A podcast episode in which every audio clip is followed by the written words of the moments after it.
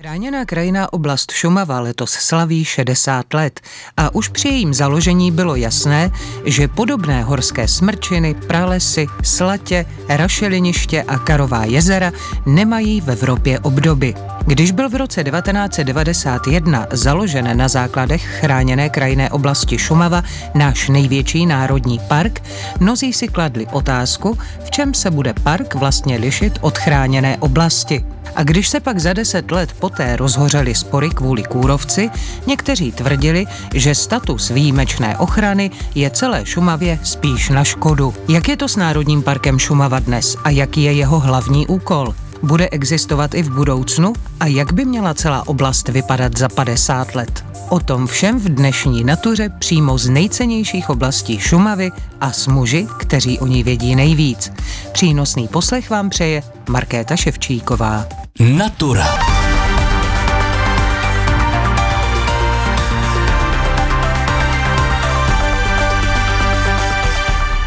Tak milí posluchači, my vás srdečně zdravíme z překrásné lokality. Nacházíme se v Národním parku Šumava. Jsme na Bukové slati. Je tady s námi ředitel zprávy Národního parku Šumava, Pavel Hubený. Dobrý den. Dobrý den, zdravím všechny. My jsme si vytyčili, pane řediteli, při dnešní prohlídce Národního parku hned několik cílů. Že si vysvětlíme, k čemu park slouží, jak by měl vypadat v budoucnu, jestli bude vůbec existovat v budoucnu a jaká bude jeho podoba. Ale vy jste říkal, že schválně začneme tady tady na Bukové slati. Tak proč jste vybral právě toto místo? No, protože to je přesně to místo, který ukazuje, jaký je cíl Národního parku. Ono to dlouho nebylo jasný u té Šumavy, protože když se vyhlásili Národní parky v roce 91, teda Krkonoše jsou starší, tak se jasně neřeklo, k čemu úplně slouží. Jo? A vlastně většinou se to interpretovalo tak, že je to taková lepší HKO a že se tam má pečovat o tu přírodu, aby nám byla zachovaná. Jenomže už v té době, kdy byly vyhlašovaný v těch 90. letech, tak mezinárodně to bylo postavené úplně jinak. Z mezinárodního hlediska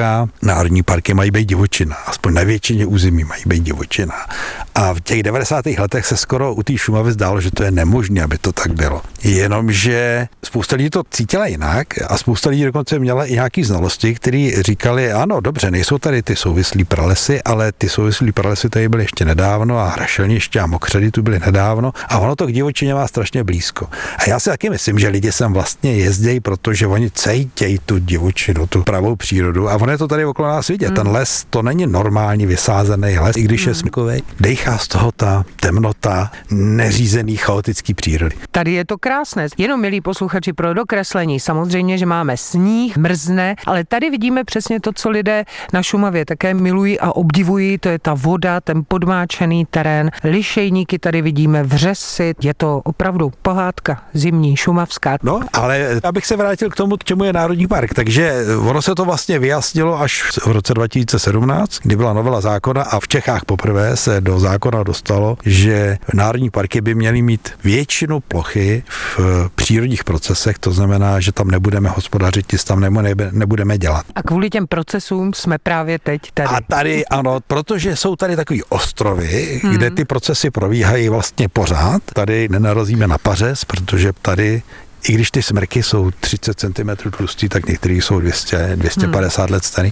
Takže tady ten proces jakoby probíhá pořád. To je takový jádro, okolo kterého se rozšiřují postupně ty území, které my necháváme být. Každý rok si přidáme nějaká území. Cílem je mít někdy v roce 2030-2035 alespoň 52% rozlohy parku už v tom stavu, že tam neděláme nic, což je za chvilku. No a je to realistický cíl a reálný? Je, my si nedáváme nereálné cíle a opravdu je to reálný. Tak hele, v roce 2020 jsme začínali na přírodní zóně 28%.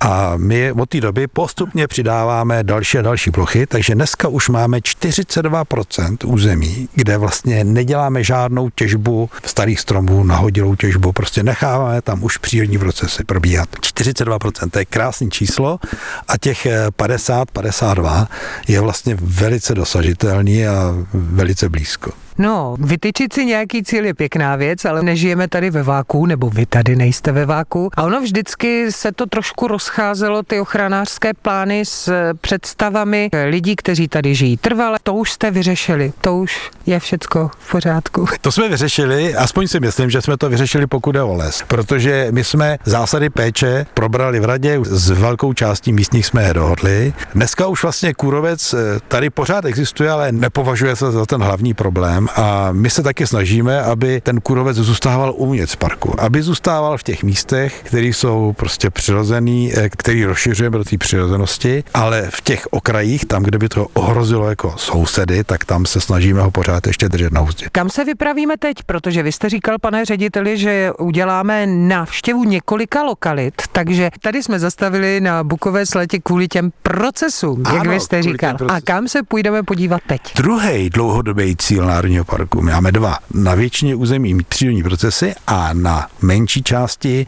se starat o biodiverzitu, o druhou rozmanitost, strukturální rozmanitost. A to je druhý dlouhodobý cíl, ten máme soustředěný okolo obcí a tak blízko hranice národních parků, hlavně tam, kde se zachovaly ještě takový ty staré krajiny historický po těch starých sídlech, takže my směřujeme na knížecí pláně, abychom se podívali na to, jakým způsobem se staráme o druhou rozmanitost, o cíl biodiverzita. Tak pravil ředitel zprávy Národního parku Šumava Pavel Hubený, no a vzhůru na knížecí pláně.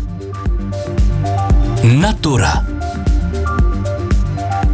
My jsme teď učinili takovou krátkou zastávku na dalším nesmírně vizuálně sugestivním místě. Já si tady připadám jako ve filmech Andreje Tarkovského. Nacházíme se na knížecích pláních. Všude kolem nás je voda, traviny pokryté sněhem, do toho spousta bříz, nejrůznějších stromů a v dáli jsou právě ty rozlehlé knížecí pláně. A vy jste říkal, že tady zastavit musíme, protože je to docela důležitá zastávka. Tady je to důležitá zastávka proto, protože jsme na hranici těch dvou cílů. Tady před náma je to jezero Bobří, tamhle Bobří hrad, je vidět, že Bobr tady pořád pracuje, když je zima. Tady to je ještě svět, který patří k těm přírodním procesům. Tady odsaď doleva až tamhle k tomu lesu vidíte ty staré louky, to jsou všechno mokré louky, rašelné louky. Ty necháváme přírodě a ty si žijou vlastním životem. A hned tamhle za těma sitinama na tom pravým břehu, jak začíná stoupat svah, tam už máme dlouhodobý cíl péče o biodiverzitu, o druhou rozmanitost a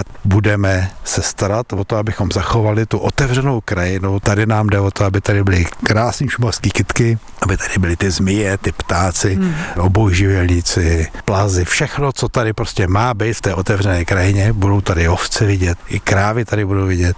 A je to jedno z posledních míst ještě, kde se nám zachovala taková malá populace tetřívka obecního. A to všechno zůstane zachovaný v té podobě, v jak jaký to tady přežilo generace. A za námi sem přichází náš další průvodce, Miroslav Černý, krajinný ekolog ze zprávy Národního parku Šumava. Dobrý den. Dobrý den. Tak vy nám určitě řeknete právě něco k té biodiverzitě a k těm tetřívkům, protože vy jste je tady letos sledovali, monitorovali a určitě ne tedy jenom tetřívky, ale můžeme na to navázat. My máme výhodu, že Národní park Šumava je poměrně velký v porovnání s jinými parkama v republice a vůbec máme prostě velký území. Takže máme tady dost dostatek místa na území, který můžeme ponechat procesům. To znamená výhledově v tom roce 2060 někdy kolem těch 75% území by mohly být vlastně ta divočina s tou přirozenou biodiverzitou, která se v tom bude sama vyvíjet bez vlastně přímých zásahů člověka.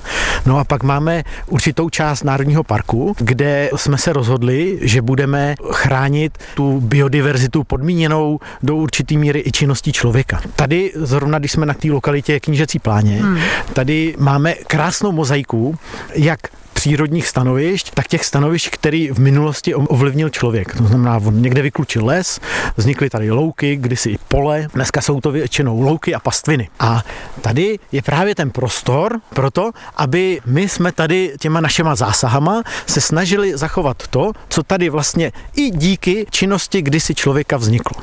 Takže Národní park je hlavně pro procesy, to je ta většina toho mm-hmm. území, a pak je tady i pro biodiverzitu celkovou, která je nejenom ta přírodní, ale i ta člověkem podmíněna. Máme tady hlavně smilkový trávníky, které hmm. jsou opravdu vzácný vzhledem k Evropské unii. Máme tady i druhy, jak ty živočišní, který třeba vyžadují nebo chtějí i ty bezlesí plochy, nejenom les, jako třeba právě ten tetřívek, tak i rostlinný druhy, které jsou třeba konkurenčně slabí a bez těch našich zásahů, jemných, ale trvalých, by odsud zmizely. Berte to tak, že jsme tady v pásmu, kam většinou lidi nemohli za komunistů. Takže hospodařilo se tady jenom do určitý míry. I díky tomu se tady zachovaly ty krásné louky a pastvy, to je potěšující. A na druhou stranu nějaký plochy postupně zarůstaly. Ty, které nebyly proto komunistický hospodaření, socialistický nějak moc významný nebo důležitý, ty postupně zarůstaly. A s nima právě nám zarůstají i ty pro nás zácný biotopy. To znamená, my tady tu sukcesi těch dřevin v určitých místech redukujeme nebo blokujeme, brzdíme. Konkrétně tam, kde třeba bývaly dřív trávníky a dneska nám zarůstají smrkama, tak je odsud vykácíme. Naopak necháváme tam ty starý solitérní listnáče, co už tady třeba byly i za Němců a podobně v těch snosech, v těch tarasech, tak, aby jsme tady umožnili uh, tu mozaiku právě pro ty druhy, který tohle to vyžadují. Říká Miroslav Černý, krajný ekolog ze zprávy Národního parku Šumava. Nám se tady pěkně rozchumelilo, takže my se teď vydáme kam na další Ještě zastávku? tady na kusu těch knižicích plání, kde hmm. jsme dělali takový zrovna letos velkorysejší opatření pro tetřívka, takže tam jsme vykáceli hodně stromů, udržeme tam tu velkou krajinu, tu volnou krajinu, tu otevřenou, ale tam bychom si mohli i ukázat na takovou tu mikrostrukturu té druhové rozmanitosti, protože to není jenom to, že je tam pastvina nebo louka, ale to se koukneme tam.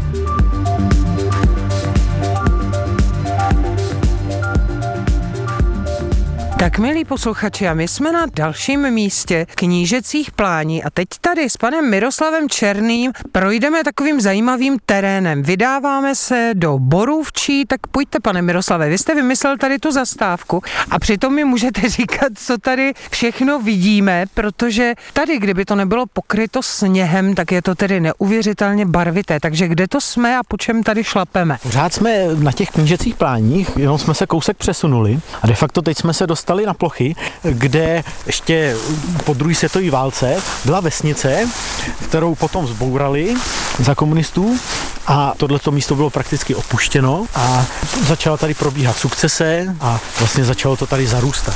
Probíhalo to poměrně pomalu, tady zůstaly takový bezlesí kousky a ten les si to postupně ale bral.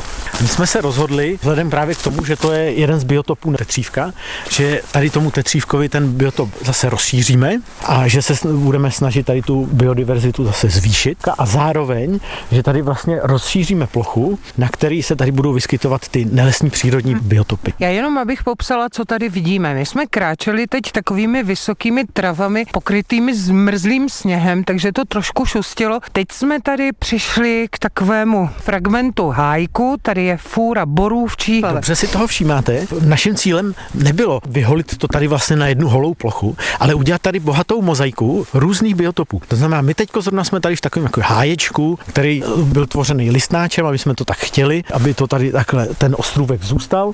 A zase na druhou stranu hned vedle toho vidíte ty okraje, říká se tomu správně ekotony odborně, kde přechází zarostlý víceméně jakoby lesní biotopy nebo ekosystémy, ty nelesní a vlastně přechází to do těch louček, které, jak zase vidíte, nejsou velký. My jsme samozřejmě zachovali tady ty původní tarasy, jak to tady němečtí osadníci nebo vesničani kdysi měli, jak tady hospodařili vlastně na tom malém zrnu. Vy tady vlastně vidíte chvilku smilkový trávník, chvilku jsou tu tarasy obrostlý borůvkama, chvilku zase vidíte nějaký remízek a podobně. Tím tady vlastně vzniká ta bohatá mozaika, která vlastně je domovem pro celou řadu organismů, ať už jsou to rostliny nebo hmm. živočichové. A teď si řekneme pro které tedy, abychom si je trošku ty obyvatele konkrétně představili. My jsme mluvili o tom Tetřívkovi, tak tomu se tady líbí to. Jsme říkali, že ten má rád tu otevřenější krajinu. Určitě se tady ale asi nelíbí vlkům, to je na ně moc ne, otevřená krajina. To říct nedá, protože vlkům se líbí víceméně všude, protože on má obrovský areál. Projde lesem, projde bez lesy. Trošku něco jiného je třeba rys, který hmm. vyhledává spíš ty zelené zalesněnější části a podobně. Ale je to tady důležitý i pro řadu rostlin. Třeba kociánek dvoudomej, ten dřív kdysi býval skoro všude možně a dneska je hodně vzácný ten druh. Je to nádherná kytička, stojí za to podívat se do nějakého atlasu a prohlídnout hmm. si, jak vypadá. Tak ten zrovna tady na té lokalitě je. No to je škoda, že tady nejsme v létě, abychom viděli, jak hezky kvete, ale teď to má samozřejmě tu správnou a pravou zimní atmosféru. Natura. Tak milí posluchači, když se řekne Šumava, tak řada z nás si představí samozřejmě ty hluboké hvozdy, temné, tajemné, kolem kterých a ve kterých jsme se procházeli před chvílí, ale také si každý vzpomene na slatě, ve kterých jsme byli také. A právě voda je docela podstatnou součástí Šumavy. A nejenom proto, že tady pramení řeka Vltava. Kam jsme se to posunuli teď, pane řediteli, a proč právě sem? No teď jsme na Březových hladech. Dneska tady nestojí žádný dům a je tu taková otevřená údolní niva s bažinama, jenomže ty bažiny byly všechny odvodněny, už byly odvodněny, když se stavily ty vesnice v tom 18. století a to odvodnění se pořád jako prohlubovalo, takže třeba tady pod náma vedle toho smrku směrem k Vltavě je vidět takový hnědý pruh dneska, tak tam byl příkop hned vedle další. No a my jsme se rozhodli, že ta Šumava potřebuje té vody víc, že to odvodňování bylo dost. A máme takový projekt, Life for Meyer se to jmenuje, vlastně příští rok bude končit, trval sedm let. A v tom projektu my jsme se rozhodli, že aspoň 2000 hektarů mokřadů vrátíme zpátky do té mokré podoby, bez odvodnění, jako to bylo dřív. No a tady to vidíte pod náma, takže v té nivě, jak je ten hnědý pruh, tak to je místo, kde jsme udělali přehrášky a vlastně ucpali jsme celý ten odvodňovací příkop, takže tam teďko postává trochu voda. No a tady, stojíme, tady jsou i takové meandry vytvořené. No, to stojíme na tom místě, kde byl zakopaný ten potok, který tady tak kdysi dávno byl zakopaný pod zemí, byl ve skružích, takže my jsme ho z těch trubek vyndali ven. Dohodli jsme se ještě s místním zemědělcem, že vrátíme ten potok zpátky do toho jeho původního koryta, který ještě trochu je vidět na těch mm-hmm. leteckých snímcích. Takže teď stojíme u čerstvě vytvořeného nového potůčku, který teče po povrchu a vlastně začíná dělat typický potůček Šumavě, jako to bývalo před stolety. No vidíte, my když jsme se viděli naposled, tak vy jste říkal, že docela velkým problémem Šumavy je vysychání. Mluvil jste i o tom sněhu a měl jste konec konců pravdu. Říkal jste, že na Šumavě bývávalo tradicí, že sníh napadl na svatého Martina a držel se všude až do konce května. Teď, když jsme tady procházeli, tak ani zdaleka. Některé ty lokality sice tady mrzne a je tady sněhový poprašek, ale rozhodně to nejsou takové ty veliké sněhové peřiny. Jak bychom si představovali, může to do budoucna nějak fatálně změnit tvář Šumavy? Tady ta pokračující klimatická změna projevující se těmi suchy a zároveň narážíme na ty mokřady, jestli by ten deficit té vody mohli vyrovnat. Tak otázka je, jak fatálně. Jo? Záleží o tom, jak dlouho bude trvat to teplo, jak velký bude. Pochopitelně teď vidíme všichni, že nějaká klimatická změna se odehrává, nejen, že se zkracují ty zimy, hranice sněhu se posouvá nahoru, že jo, tady máme vlastně teďko podmínky, jaký já jsem znal z Klatov, když jsem byl malý. Ve 400 metrech nad mořem a teď jsme v 800 metrech nad mořem, je tu zima jako v Klatovech před 50 lety. Hmm. Takže něco se mění, na druhou stranu je otázka, jak ten trend bude vypadat, protože když se koukneme do minulosti, tak ono to nikdy nebylo úplně lineární, vždycky to jako šlo nahoru a dolů. A taky je třeba si říct, jako co bychom považovali za tu fatální změnu. Zatím charakter té přírody se nemění, ale přibyly ty horké epizody, takový ty horký dny s 30 stupněma, kdy se strašně zvyšuje ten výpar. No a my si myslíme, nebo jsme přesvědčeni o tom, že to, že vlastně umožníme tu půdu víc nasytit vodou, tak eh, zabráníme nebo zpomalíme ten výpar. Jo. Že nám bude míň tý šumavy vysychat a ta voda bude prostě pořád přítomná, i když nebude viditelná. Tak eh, to je náš cíl a doufám, že to takhle bude fungovat a že to pomůže zbrzdit případný nějaký ostrý výkyvy, třeba ty horké epizody, suché epizody mohly způsobit. Ono je tady s námi samozřejmě pořád i krajný ekolog Miroslav Černý. Pane Miroslave, pan ředitel, teď mluvil o tom, jak se to, co se děje s klimatem, může projevit na celkové tváři Šumavy. Mě by zajímalo, jak se to může projevit i v té biodiverzitě. Co by se mohlo změnit a stát, co se týče zvířecích a také květinových a rostlinných obyvatel Šumavy? Šumavy. Samozřejmě ten vliv eh, tady existuje a už je eh, trošku i patrný. Nejvíc asi je to vidět eh, z hlediska lesních ekosystémů, kdy my vlastně pozorujeme, že tam, kde dřív byly vyloženě jenom smrčiny, i přirozeně, tak vidíme, jak buk se nám tlačí nahoru, což bychom nikdy předtím neřekli a i z historických záznamů bylo patrný, že to bývaly smrčiny, ale zkrátka a dobře ta dřevina si jde za tím teplem, protože tam to teplo je a začíná se šířit. A pak samozřejmě záleží i na jiných druzích. Tady spíš jde o to, že některé druhy, které byly vyloženě jakoby třeba mokřadní a podobně, tak eh, v letech, kdy opravdu jsou ty letní sucha, tak je vidět na určitých místech nějaký ústup.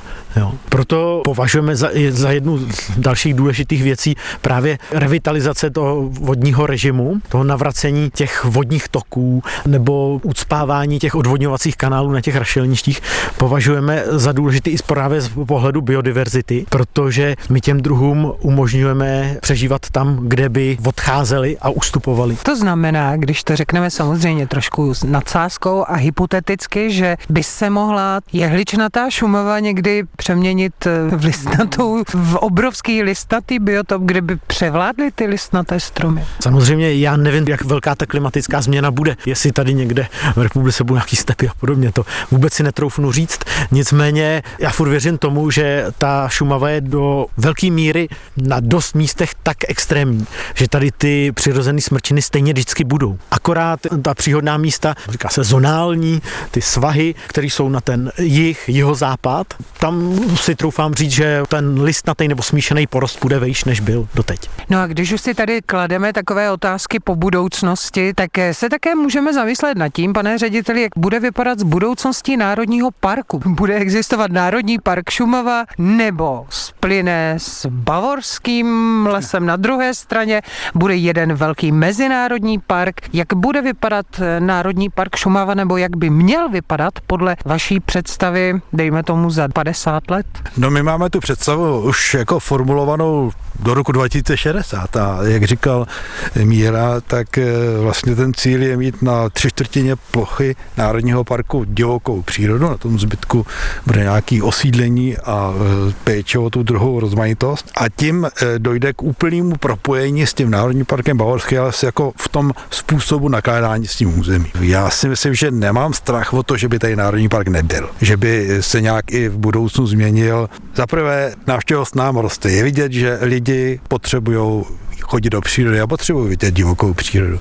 Další efekt toho parku je to, že i my jsme pořád překvapováni tím, jak se příroda vlastně chová, když ji necháme být. Ono spousta pouček, který jsme zvyklí říkat a který máme zafixovaný ze školy a z, z ovin a podobně, vlastně neplatí. Ono, ta příroda je mnohem zajímavější, kreativnější, zkouší různé cesty. Takže na takových velkých plochách, jako je Národní park Šumava, ty cesty prostě budou vidět a budeme se na to možná všichni učit, jak to vlastně bude, jak to vlastně ta příroda myslí a jestli tady teda budou ty listnaté lesy nebo nebudou. Že? Takže to je prostě smyslem toho parku a díky tomu, že tady už takovýhle plochy jsou, které jsou otevřenou učebnicí, tak si myslím, že ještě nějaký národní parky přibydou protože prostě ty učebnice je potřeba mít i na jiných místech, než jenom na horách.